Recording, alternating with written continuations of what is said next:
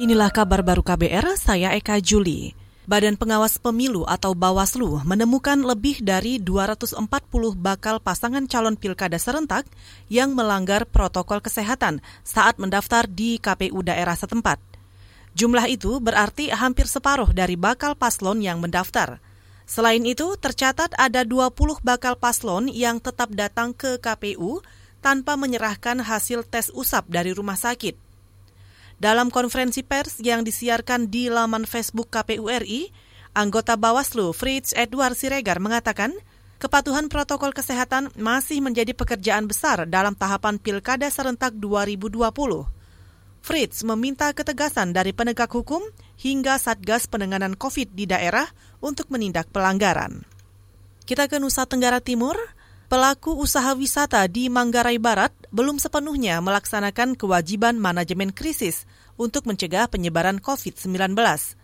Padahal menurut Kepala Dinas Pariwisata dan Kebudayaan Manggarai Barat Agustinus Rinus, protokol kesehatan sudah diterapkan sejak dua bulan lalu. Dari rekomendasi yang kita dapat bahwa apabila aktivitas pariwisata tidak dibuka dalam tiga bulan ke depan, mulai Juli, Agustus, September, maka hampir pasti ya pengusaha-pengusaha kita atau pelaku-pelaku usaha pariwisata akan mengalami kolaps.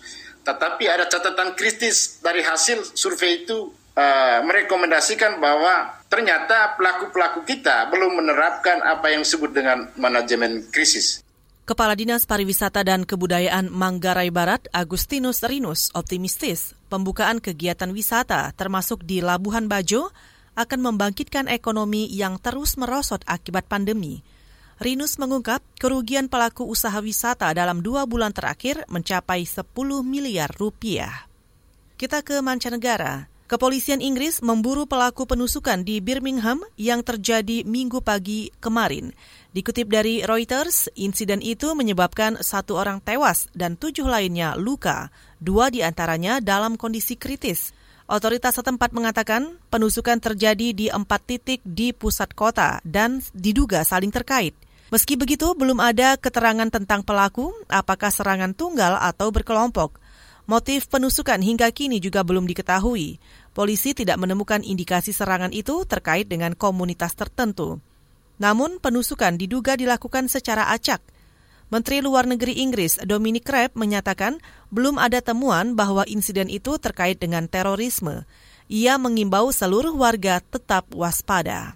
Saudara demikian kabar baru, saya Eka Juli.